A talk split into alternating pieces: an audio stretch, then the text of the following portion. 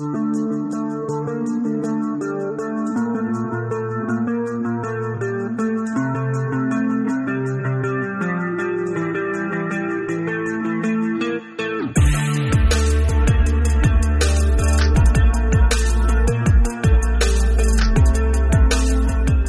and welcome to the Voices of Freedom podcast. I'm your host, Dennis Gill, and I appreciate you checking us out no matter how you found us. Uh, thank you.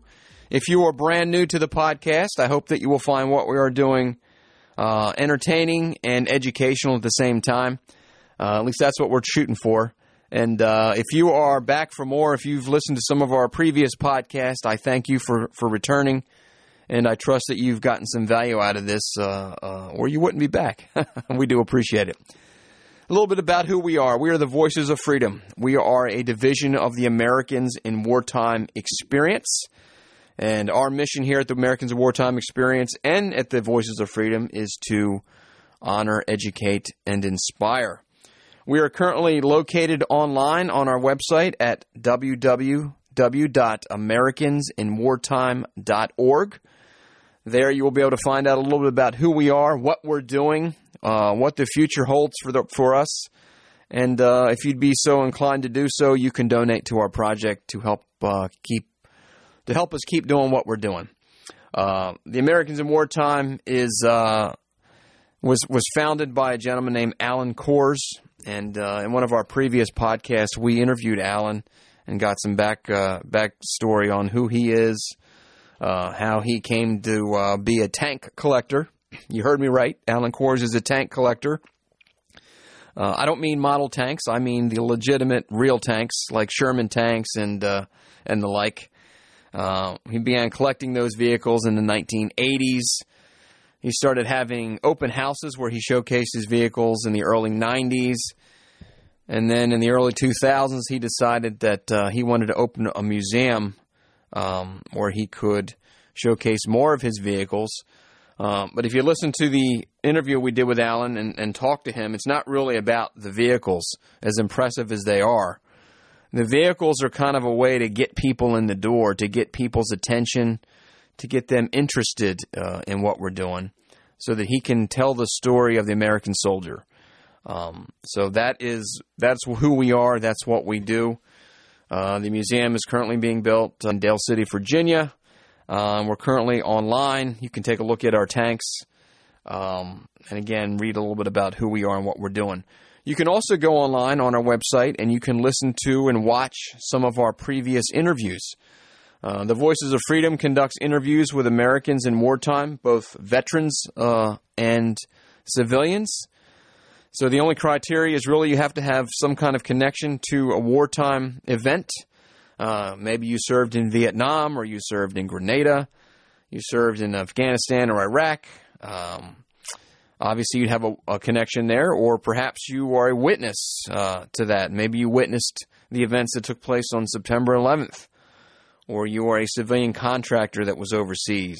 Um, we've interviewed Rosie the Riveters and USO dancers from World War II. Uh, so we're pretty broad in who we interview. Again, as long as you have a wartime connection, you have a wartime story, we want to hear it. Uh, and more importantly, uh, your loved ones want to hear it. And those who are interested in history uh, want to hear it because you were eyewitnesses to what happened. Your perspectives are different than anyone else's. Um, one of the things that we hear a lot from people is, well, I didn't really do anything, so I don't have a story to tell. Um, but that's not true. Everybody has a story to tell because everybody's perspective is different. Everybody comes from a different background, uh, and the way they see things, the way that it affects them, is different uh, than the next person. So, um, those are the kinds of people that we interview here on the Voices of Freedom podcast. We showcase some of our interviews uh, so you can uh, listen to them uh, on the go in your car as you're working out, uh, as you're making dinner, what you know, however you listen to your podcast. Uh, it just gives you another way to to hear these stories. So today's story, uh, today's interview is with D.R. Butler. This interview was actually conducted back in 2011. Um, we've interviewed almost, uh, at the time of this recording, almost 700 veterans uh, and civilians who have a wartime story. And uh, D.R. Butler was one of the very first interviews that we did way back in 2011. We began interviewing at the, the latter half of 2010. So D.R. Butler has a very uh, interesting story. Uh, if you're familiar with the movie We Were Soldiers, uh, about the first cal- correction, the first Cavalry Division uh, in Vietnam, uh, that is the division that D.R. Butler served with, and in fact, he served with Colonel Hal Moore, who was played by Mel Gibson in that movie. Uh, D.R. Butler was a helicopter pilot, um, and he got to Vietnam in the early 60s, uh, right as the Army was just testing whether, or testing the viability of, uh, of helicopters uh, in combat. Uh, and he was with the 229th Aviation Battalion, which again is depicted in the movie We Were Soldiers. Uh, after the Battle of Ia Drang, which is uh, depicted in that movie, uh, Hal Moore uh, was promoted to colonel and then assigned to be the br- brigade commander. And now Major D.R. Butler was assigned to be with him when he was out in the field and act as a liaison. Uh, and he spent a lot of time with uh, Colonel Moore, which he calls a very rewarding and a great honor uh, to have done so. Um, after that, uh, D.R. Uh, um, finished out his career in the Army and, and eventually would retire and become a school teacher and a professor at George Mason University. Um, D.R. Butler is uh, he's a black man, and that's only significant because when he was uh, first entering in the Army um, back in the 1960s, uh, things were a lot different than they are now. In fact, when DR was five years old in 1939, uh, he told his father that he wanted to be a pilot uh, in the military, and his his father responded, "quote No colored man is going to be a pilot." Um, but that didn't dissuade uh, D.R. because he had it uh, he had a passion for aviation uh, and knew immediately that's what he wanted to do.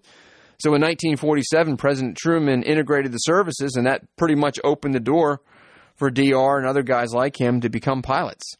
Uh, so he applied for flight school. He was accepted, and uh, he eventually uh, completed flight school, uh, and of course got his wings. And the rest from there is history. Um, so this is a very, uh, very good interview with a gentleman that has um, that was eyewitness to history, an eyewitness to an event that uh, was so significant that uh, they made a movie about it.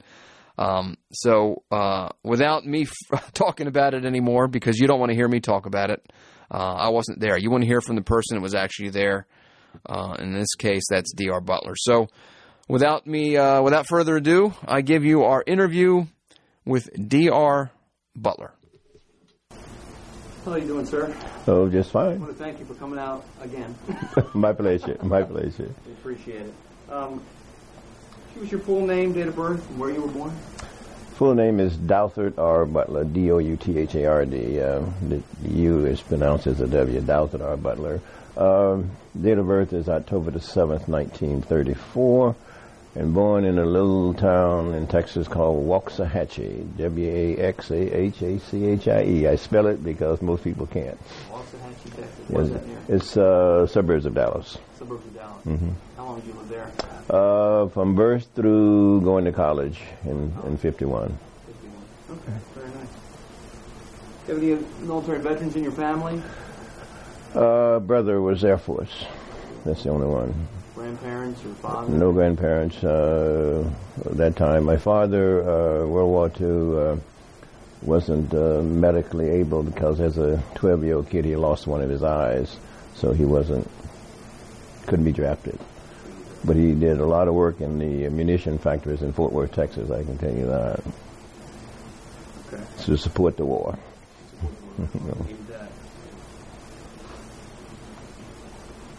You served in Korea? I served in Korea in uh, 62, 63. Yeah. You remember where you were when you heard um, about the Korean War that was starting and and uh, yeah, I was just going to. Uh, I was in high school really, and I went to college in '51, and uh, I was 16 when I got there. So when I became 18 in college, uh, I was not draftable because I was in ROTC. That's the only thing that kept me from being drafted because I was already in ROTC. Had finished two years, and they said, "Well, we got you. You, we're going to get you two years from now." So when I finished uh, college in '55, the Korean War was pretty much uh, over. You're in the what branch of service? Uh, infantry slash aviation. uh, during the time when I came in, uh, we didn't have aviation branch. We had you know, certain branches were designated uh, uh, aviation. Could individuals could uh, could uh, could fly like TC infantry, armor, and so forth. Why did you Why did you go into the military? Why did you What made you decide? Well, uh, when I was five years old, I um, wanted to be a pilot. That was just 1939, and my father thought I was nuts. Uh, he said at that time, he says, "No colored man going to be a pop. You're out of your mind. You're going to go to college. You're going to come back here, and you're going to teach in the colored school system." And I said, "That's not what I want to do." And he was not very nice about it, but we just dropped the subject and uh, until uh, 47, when I was in the 10th grade, Truman integrated the armed forces, and I said, "That's it, I can do it." And uh, and uh, when I came into the army in '55, uh, the first thing I did was apply for flight school. I got it, and I made it. So it's something you always wanted. Always wanted to do. Uh, and I, I always remind my, my young people that you must have a dream or vision. Without neither will come true. If you have a dream or vision, uh, opportunities will come by. If you can relate that opportunity to a dream or vision, you'll grab it. If you can't, it has no. It seemed to have no value until several years from then. Then you go, why? Why did I do it back then? Where, where did you um, enter your military training? Uh, Fort Benning Infantry. Yeah. Basic infantry officers course. And from there, From there, I stayed there because once I got flight school, they couldn't send me anywhere, and my and they assigned me to a flight class. So I left. I got to Benning in August of '55. I left there in April of '56, uh, en route to uh, Spence Air Base in Georgia. Stayed there three months, and I, they turned sent me to Gary Air Force Base to finish up, and then from there I went to Fort Rucker to for the tactical phase, and, and in November the wings. what kind of planes were you flying? Uh, back in that time, uh, we had very few helicopters in the Army. So primary flying was always fixed wing. The old uh, Bird Dog L-19 just did all your basic training in that. You, did, did you have a preference of what you wanted to fly? No, uh, once I got that, and but timing is everything. Uh, I got to Fort Benning. I mean, I got to when I, I left uh, uh, Rucker going to Fort Hood, and this when they were what they call the reorganization of the Army when they were bringing helicopters to the to the Army, and they created the an Army Aviation Company for every division, and with that came uh, helicopters.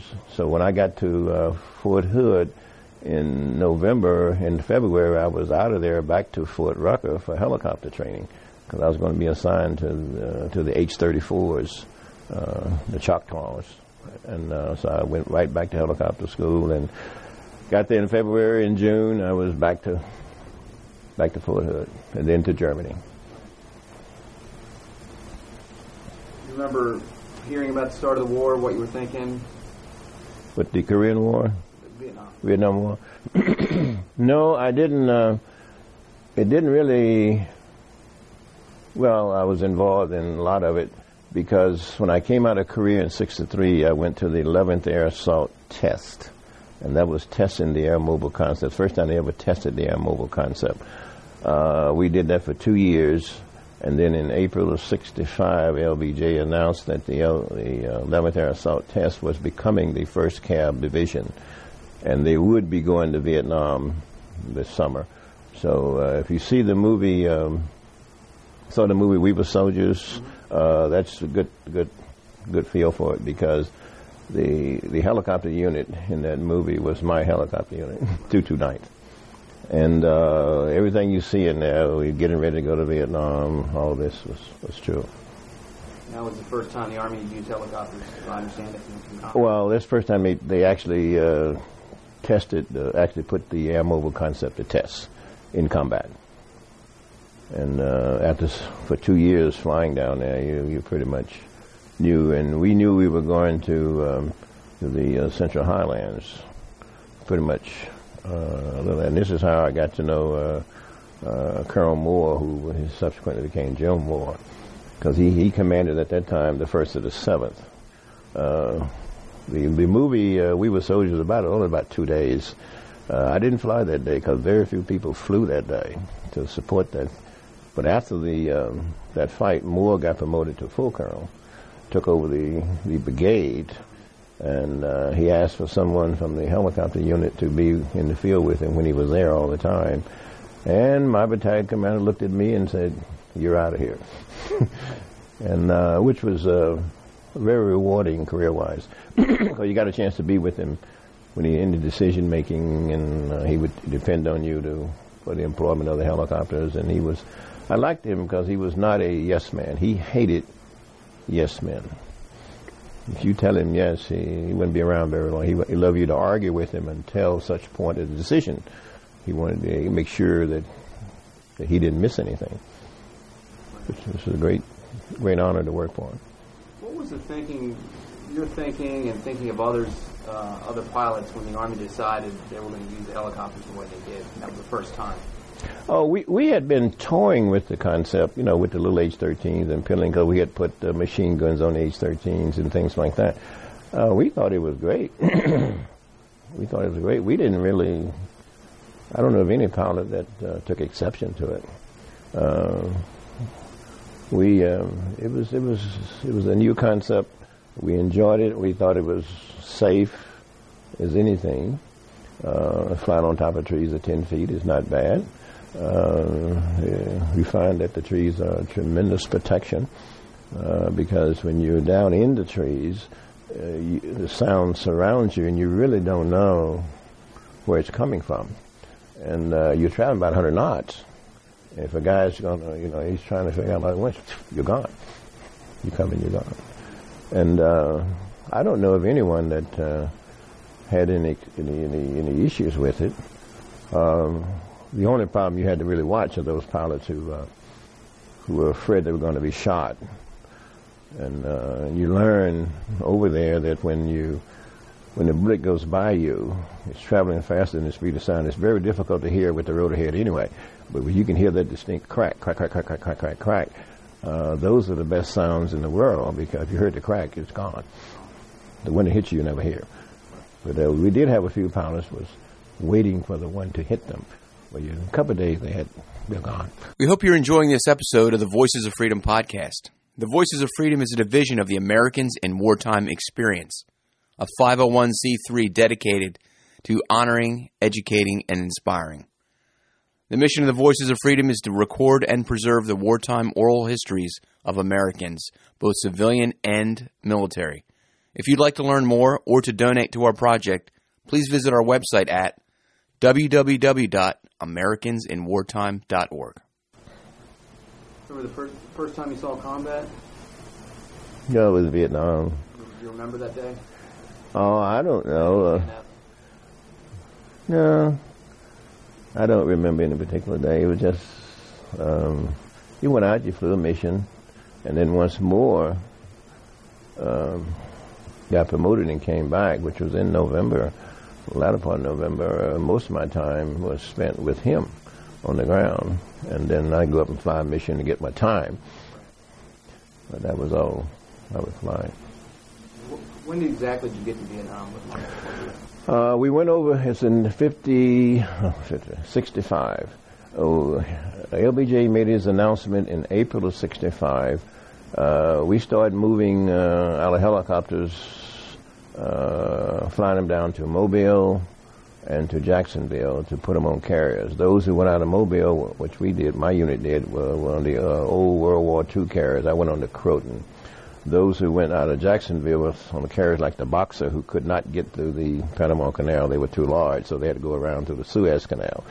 So we went right through the Panama Canal. We we left uh, Benning and left Benning uh, by bus, and you'll see that in the movie. Going by bus, you go down and you got on the carrier.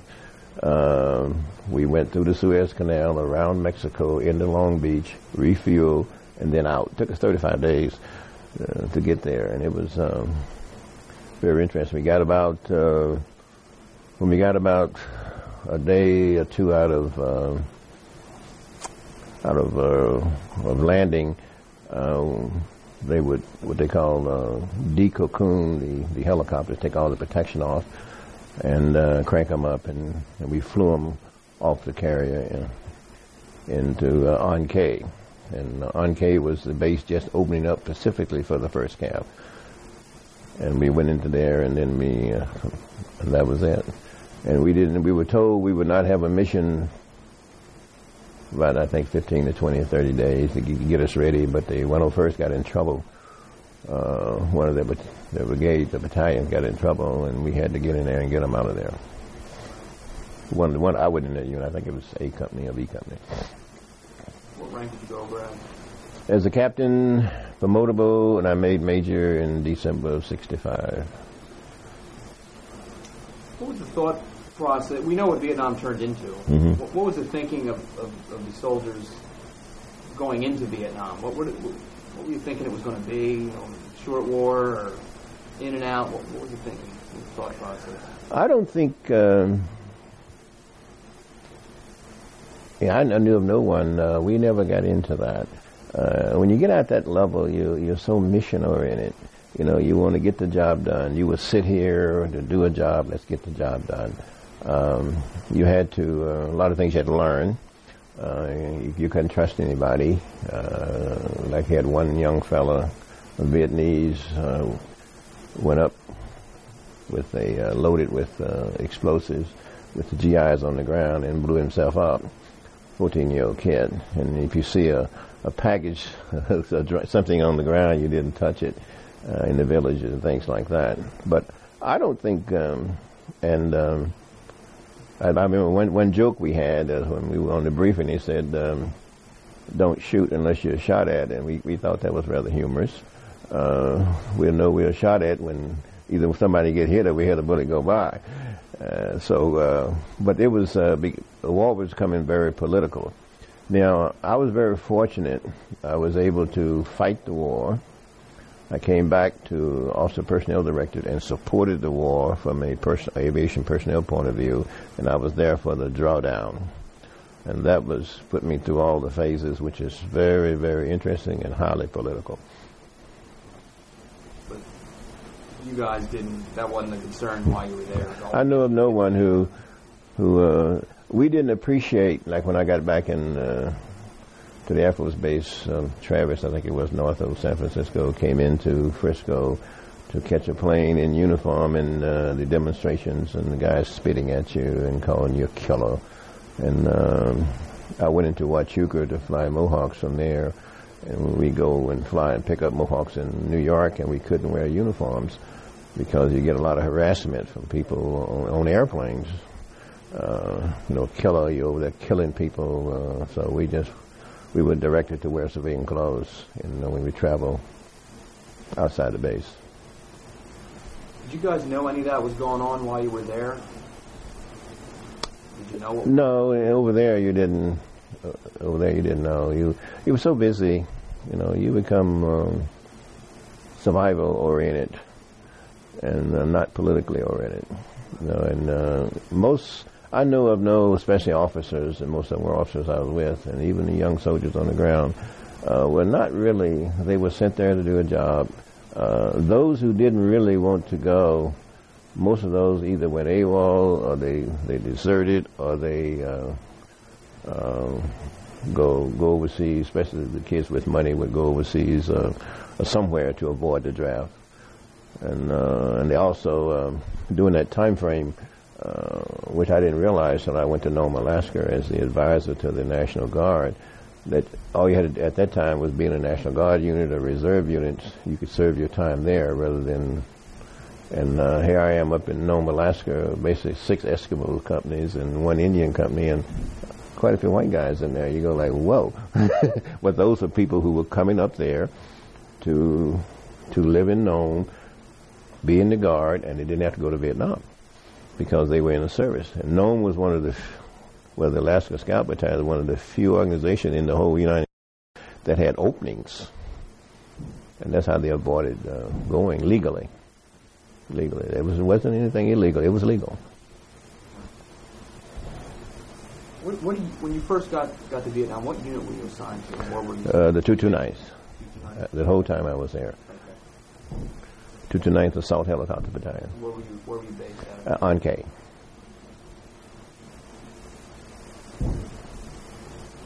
They were just opening up An Khe when we got there, just for us.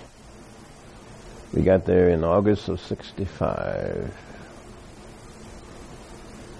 you know how many missions that you flew, or do you guys even keep track of that kind of stuff? No, you you, you uh, in my uh, no, I don't. You, you don't know you because a lot of missions were um, were routine. There was no no combat, no uh, well, no no fire.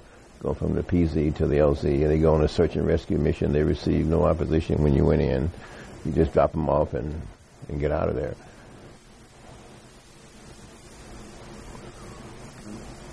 How long were you there before you were transferred? You became uh, Colonel Moore's aide. Is that, is that well, not his aide. Uh, I was not assigned to him. I was uh, given to him by the helicopter unit. I, was what they call the liaison officer for the helicopter unit, and uh, which Moore did not rate me. Uh, I still see the same ratings from my uh, battalion commander in the XO. actually, the S3.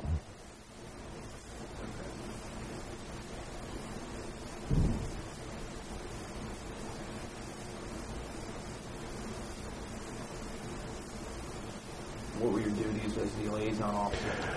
Well, what happened then? Moore was a very interesting guy. He, he, he all the way over uh, to Vietnam. He, he, we pretty much knew, and I'm sure he knew, also that we were going into um, to the highlands there, where he got into the fight, and the Central Highlands. And he um, he studied the um, the history of the French, the same area the French got annihilated. He studied that all the way over. He knew the history back and forward, and you can see it in the movie. Uh, when he um, the movie first starts, you see the French getting annihilated. There's a reason for that because that's where they got annihilated. And then all of a sudden, after they get annihilated, here comes the helicopters, and the movie begins. Uh, if you notice in, so he understood the tactics of uh, how the French got annihilated. If you notice in the movie, he'll say when they really got hot in there, he said they're going to be coming across a dry creek bed because that's what they did against the French. That's what they did against the French. And then in the movie, you also see where uh, we had they had to bring everything in there in the end to save them and the guys in Saigon were shaking their head because, see, Moore was commanding the 1st of the 7th Custer's unit, and they were so afraid that history was going to repeat itself. The 1st Assembly was going to get annihilated again. But they didn't.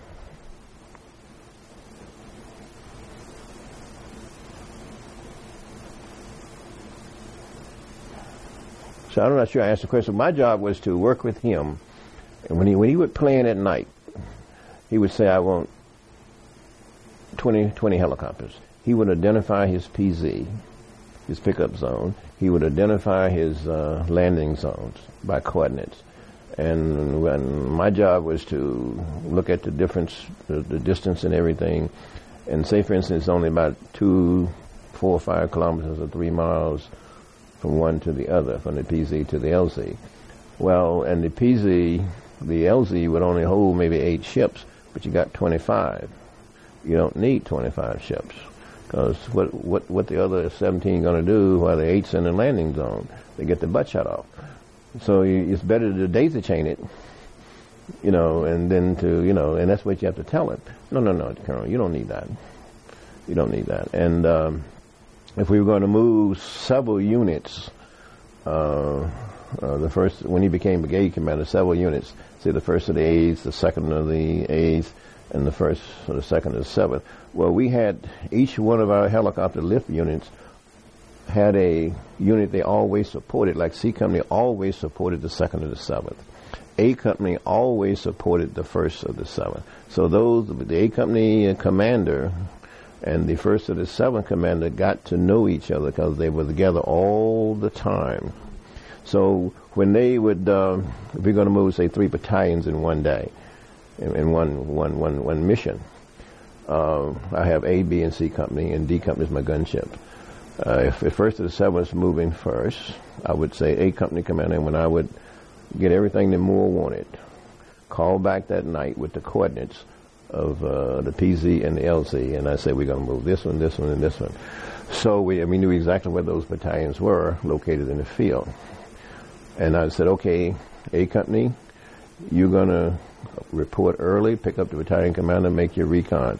Uh, B and C company, go to the uh, the uh, pickup zone, and, you now work for A company. So A company would make his recon, come back, move them. And when they get ready to move the second the eighth is going to be moved next. I say, B company commander, break out a ship, pick up the second eighth commander, make your recon. So when they finish moving the first to the seventh, they all come back to the PZ. I say everybody works for B company now. And the next one is second to seventh. I say C company, go out, do your recon. So we keep that going. And then when they finish, I would I would designate one company to leave how many ships I wanted for um, for standby. I said uh, everybody's finished, back to your base, except I want eight, 16 ships on standby at the uh, at the PZ, which is usually a reserve where we got fuel and everything to, to get them ready.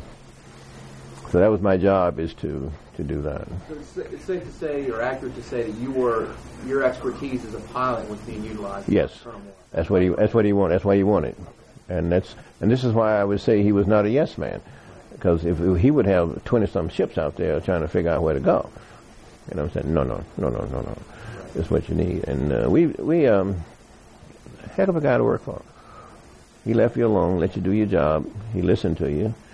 Then he's saying, it's decision time, guys, and that's when you shut up. As I've heard everything I want to hear, so that's, I'm ready to tell you how we're going to do it. Great guy. He's still alive, but his wife died about four or five years ago. You still keep in touch at all? No. Did you?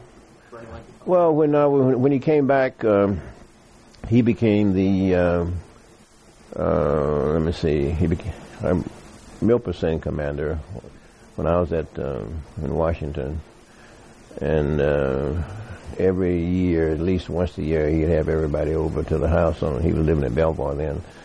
To you know, hey, you guys, let's get together. And when he got ready to um, to uh, do the movie, uh, he sent something out to all of us saying, "All your pictures and little things, send them to me because we want to uh, get them in the movie."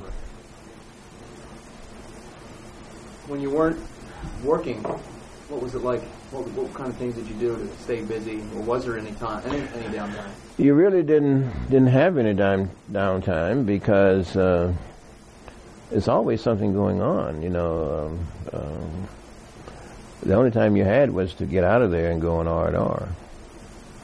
And I had the first shot I had at R and R, I, I turned it down.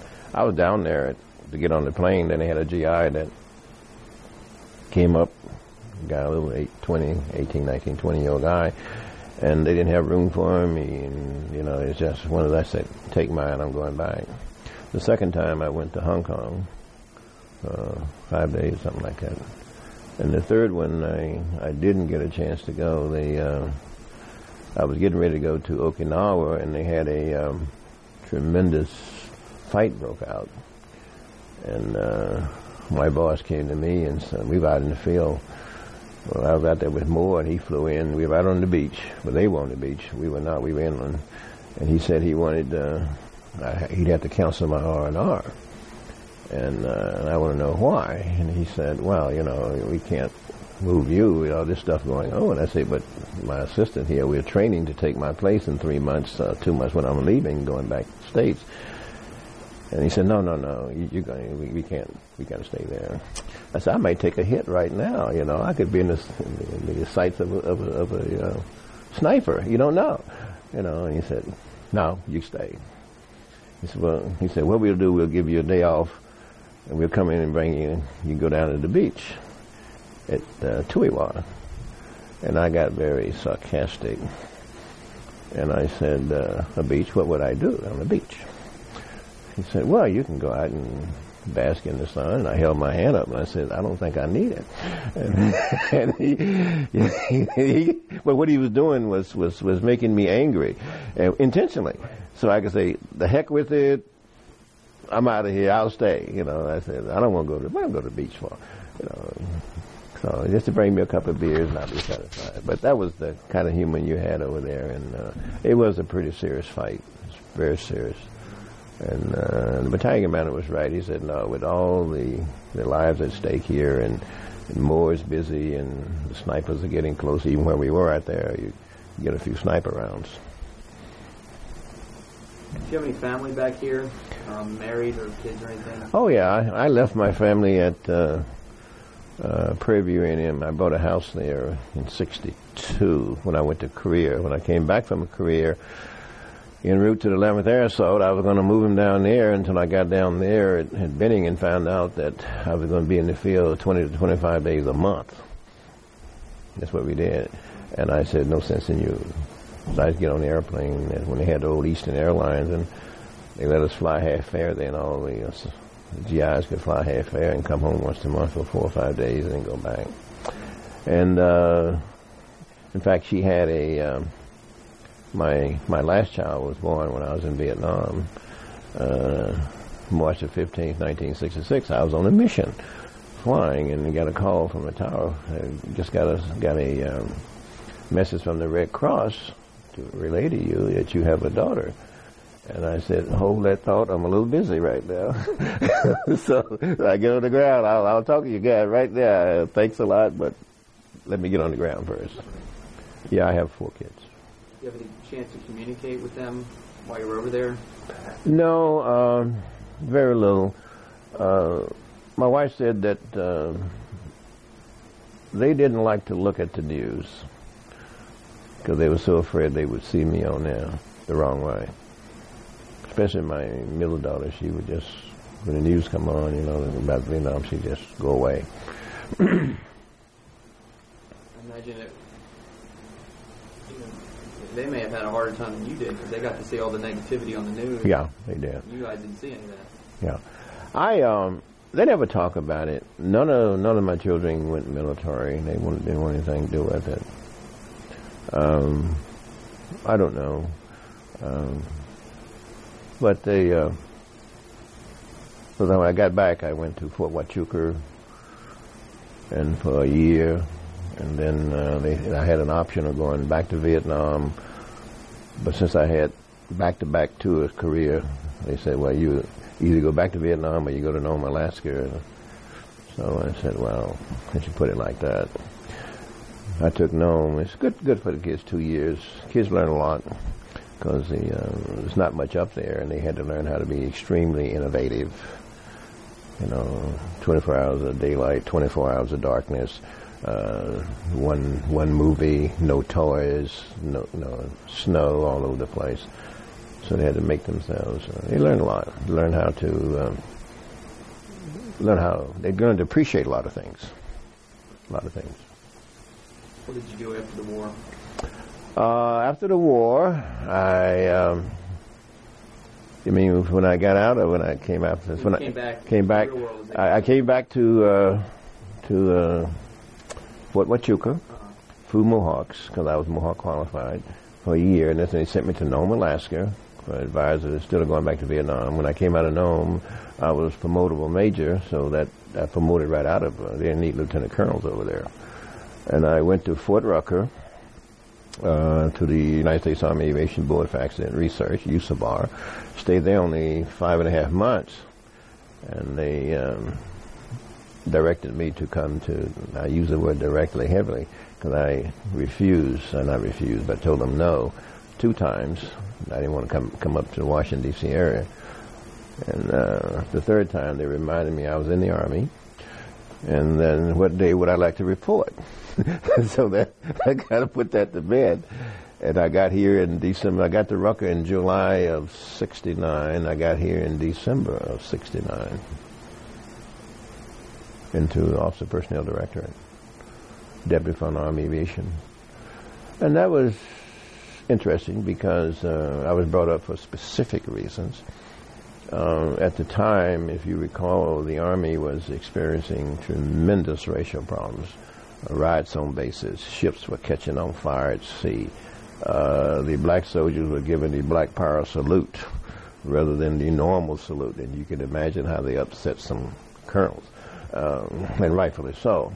So my job was to, uh, well, they wanted to give uh, more visibility uh, in the in the personnel business. There's a guy named John Putnam. He's no longer with us. He died last year, I believe, November.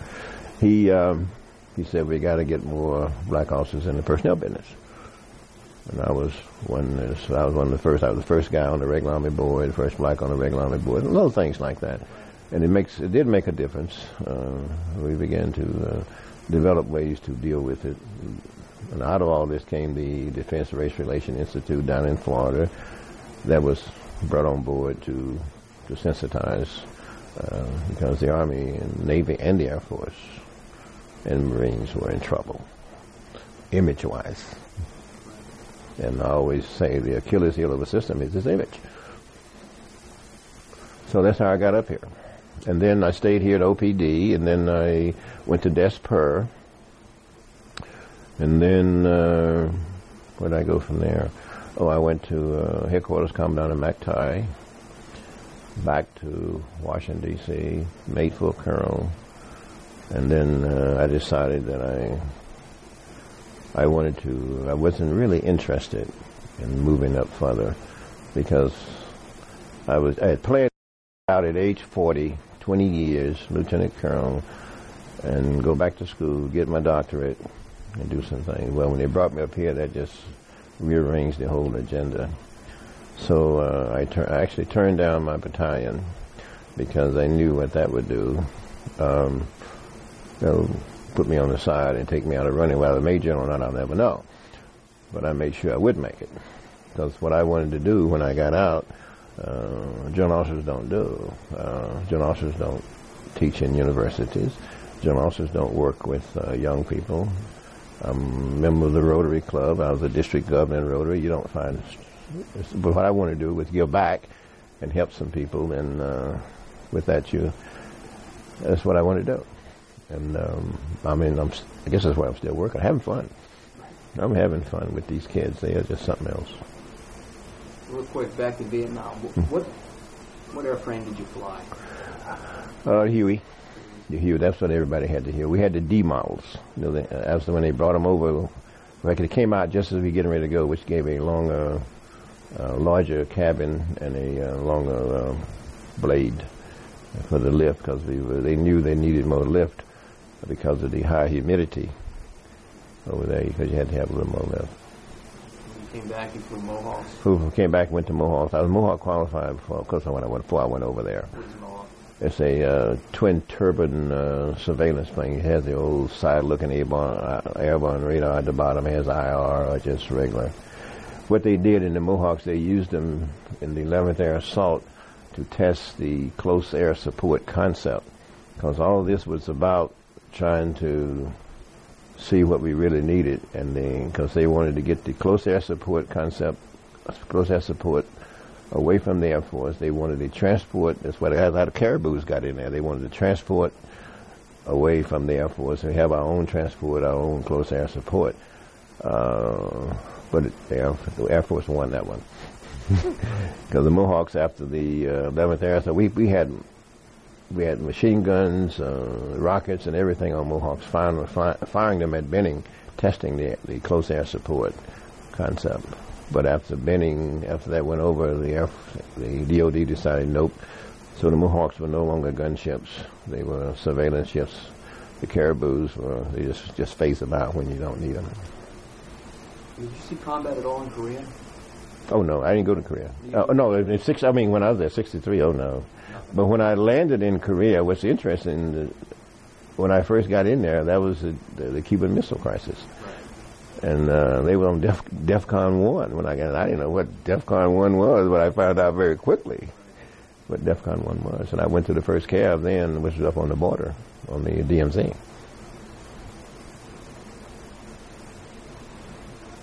How would you it's tough question, I think, for some people to answer. How, how do you, how would you describe how the war, your war experience changed you? Um, it, uh, I think the wife thinks it's great. Um, you you learn to appreciate uh, one word now, N O W. Uh, like one guy, uh, I'll give you an example. There's a guy I'm having breakfast with. Noon he's in the body bag. And you uh, realize that, you know, I can walk across the street and get hit by a truck. I can drive down the highway, a guy across the line and smack me. So when I got back, my wife thought I was nuts. She said, well, you know, I always resist. Hey, let's go out dancing tonight. Let's go. The kids want to go to the ball game. Let's go. I mean, because tomorrow, you know, I don't know. I don't know. And uh, you you gain an appreciation for a sense of humor. And I always tell the class, there's a sense of humor. And no matter how bad something is, a sense of humor. Look for the sense of humor. When you're getting shot at, there's a sense of humor in that. The sense of humor is rather than worrying about the shot that might hit you, enjoy the hell out of the cracks. Because if you, if you the crack, it's it's gone. It's gone. Enjoy the cracks. And that's what you learn, and you, you begin to apply that every day. And so I use sense of humor all You can see sense of humor all the time. And I say it's very difficult to die from a heart attack laughing. It's difficult. It is. The old heart won't, won't cooperate with you. Your thoughts on the war now that you've had, now that you're back, had lots of lots of time to think about it. Any thoughts on it? Uh, what it, what it oh, you mean the Vietnam War? Vietnam. Well, I had some uh, experiences uh, when I got back when I went to Des Peres. Uh, I was on the, remember in 74 we were looking at, uh, uh, we were going to the volunteer army and, and from draft to the volunteer army. And I was on that committee. And um, that was um, very, very, very, very interesting. Um, because one general said to, to the committee, he said, we have to be very careful with this. That was 74. He said, it takes this system about, about 30 years to catch on. And then in, in 30 years from now, it is the system. So he's talking about, about 2004, somewhere around in there, it will be the system. He said, once this takes place, he said, the problem going to be that the vast majority of the politicians will have never served. He says, what does that mean? He says, what that means is that he who has never served will be quick to pull the trigger. And that was in 1974, you know, and we kind of giggle. But the general has some very good insights, very good insights. Another thing, and right after that, we went to the total force concept. And uh, the thinking behind that was very interesting. You, it'll probably never go public. Uh, the general said we can never let the politicians do to us what they did to us in Vietnam. They sent us off to war and left the country at home. He said, no more. We're going to total force it. So what we're going to do is integrate the, uh, the guard and the reserves and the regulars. And uh, we're going to pay the reserves and the guard good money to get ready. And when we ring the bell, Said next time we're to take mom, we're to take dad, we're to take uncle, cousin, and uh, I remind my class, look at what's on the back of the cars now as opposed to Vietnam. Support the troops. Support the troops. That was not there in Vietnam. And I was very fortunate to be in, you know, sitting in the rooms and working with some of these things. Uh, a lot of them are not really highly, you know, I don't know how much to classify now. But um, the concepts of uh, very very interesting. Do you think, think, we've learned the country a little bit since Vietnam? Well, not really. Uh, one of the things you you they teach you in uh, in tactics when you come in as an officer, never but never get in a land war in Asia. It's, it's too big; it'll consume you. We got away with it in Korea because Korea was a peninsula. He said, don't go in there. He said, it's like China. Why would we want to attack China? If we beat them, what are we going to do with them? we couldn't occupy the country. We don't have enough people to occupy the country, so leave them alone. Uh, work with them the best we can. And China has never left its borders unless threatened historically.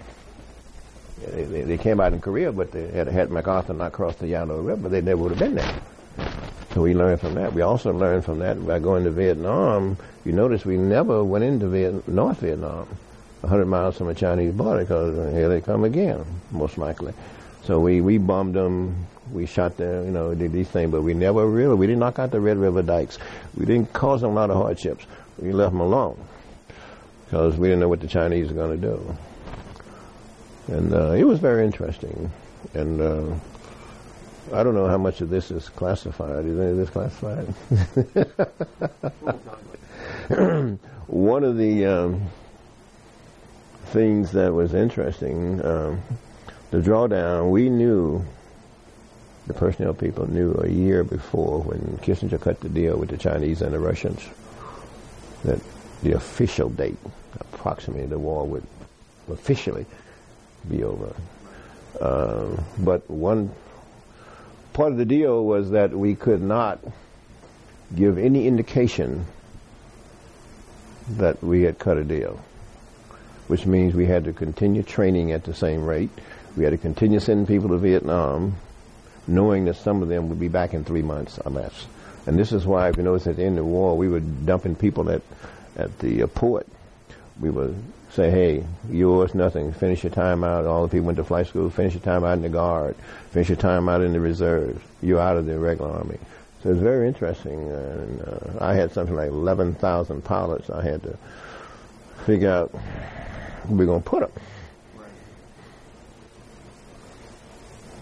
So it was interesting. People are going to be watching this interview, presumably, Mhm. 50, 100 years down the road, your kids, grandkids, great grandkids. Anything you'd like to tell them? Want them to remember about you, about about the war, about your fellow soldiers, anything?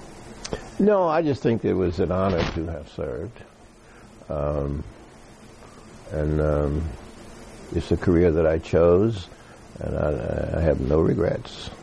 Uh, I learned a lot, I achieved a lot, and it's been great for me. Sir, you mentioned start of a great story about how when you talked to your father when you were young Mhm. about wanting to fly. Can you um, expand just a little bit more on that and, and take the viewer back to an explanation of what type of error it was and the, and the, Yeah. and the hurdles that you would have had and your father's interpretation of the hurdles? Well, uh, I was five years old in 1939. I born in 34. Well, you have to look at it from my father's perspective. Uh, back in 39, uh, that was total segregation then. Total. There was no, in Texas, Southern total segregation. So his perception, uh, vision was much more limited than mine by experience. He says, no, this will never happen.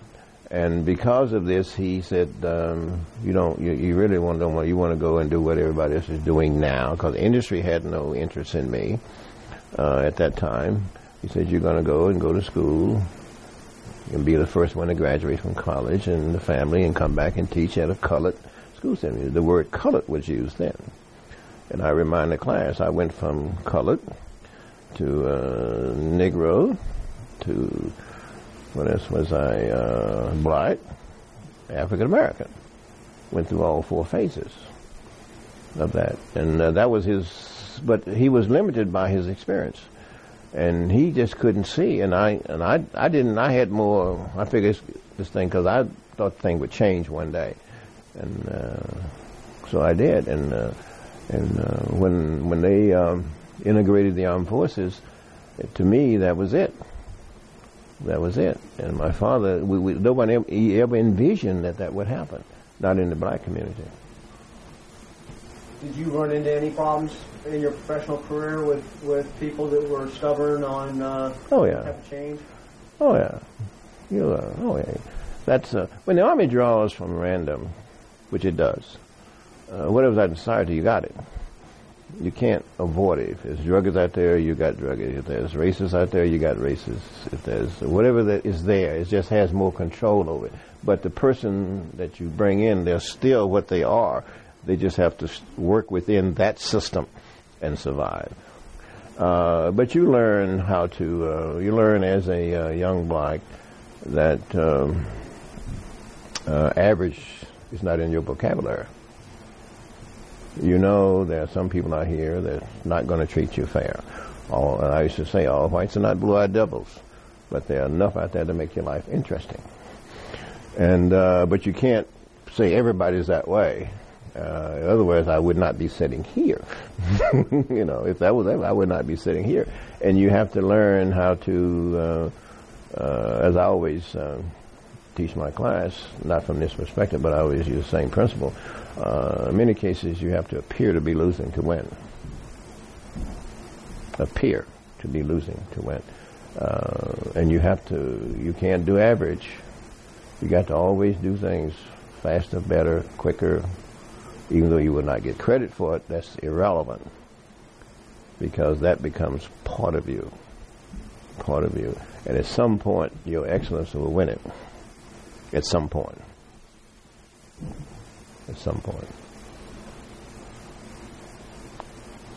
Uh, yes, I'd like, I'd like to expand on Greg's and ask, what was your father's uh, viewpoint, how did it change over the years after World War II with the success of the Red Tails and, and integration and and uh, you know when the uh, service de- um, integrated? Did, did support go more towards you? He never um, he never stopped me from doing anything. See what happened was very interesting. Uh, when I finished high school, uh, I knew that I had to go to a college with an ROTC, a historical black college ROTC. Well, he didn't want me to go to that college. He wanted me to go to a church school. And I said, no. And he said, well, he had a very endearing term for me, which was not child abuse. He says, you stubborn bastards, you always want to do things your way. And I said, yeah, but I want to do this. He said, well, on my money, you will not. So he didn't, the first year out of, out of high school, uh, he didn't, he said, on your own. So I said, okay, uh, I don't have the money. I'll go to work. So I went to work and saved money. And he said, where are you going to stay? I said, I hope to stay here. And he said, okay, but you're going to pay me. He, made me pay. But what he was doing, I didn't understand. What he was doing was pushing me to my limit and say, his, his bottom line was, are you serious? Prove it. But it didn't come out that way. He pushed me, and when he saw I was saving my money, I had more money in the bank than he had in six months and I wasn't with me. He called me in and he said, "You are serious?" And I said, "Yeah." He said, "If you do this on your own, you won't want to come back home." And I looked him dead in the eye and I said, "Why should I? Uh, I need your help. You won't give it to me. Uh, if I do it myself, I'm paying you to stay here. I'll owe you nothing." And then he said, "Okay, okay." let's work it out. So I got to college at 16 rather than 15, which was not a bad thing. It was, it was a good thing. It gave me another year to, to mature. And uh, when I got there, he, he was behind me 100%. And he see me see everything. He lived to uh, when I got my wings in '56, because that was just he lived there. When I got my doctorate, I brought him up for graduation. So he lived to see everything come in place, and he would just sit and uh, and uh, you know just you know I know I just he didn't say much. He was not to talking, but you could you could see the expression on his face. And to give you a little humor on this, when when I, I sang in the Glee Club when I was in college, and uh, the whole time I was in college, he only sent me fifteen dollars, and that was to buy a blazer for the Glee Club. Well, I never bought it because uh, I was one of the few that had the money so I blew it. So when I came home that year, I lied and said, uh, "Where's the blazers? Oh, they got them down in school. We can't bring them in. No, we have to keep them. Can't use them every day." And uh, okay, he never said another word about it until 1993. We were sitting on the porch in my house there, and he says, "You know, you never showed me that blazer." you know, you know, that was 40 years later. You go like, I didn't. He said, no. He just got a smile and went back to sleep. he knew. He knew, but no, he was he was extremely proud. Um, he knew, and uh, once he what he was doing was making sure that I was serious in his way. And he pushed me when he saw that this guy is going to do it, with or without me. He said, he said, we're family. We got to remain family. Let's work it out. I hope you enjoyed this interview. If you'd like to find out more about the Voices of Freedom Project and the Americans in Wartime experience, or if you'd like to donate, please visit our website at www.americansinwartime.org.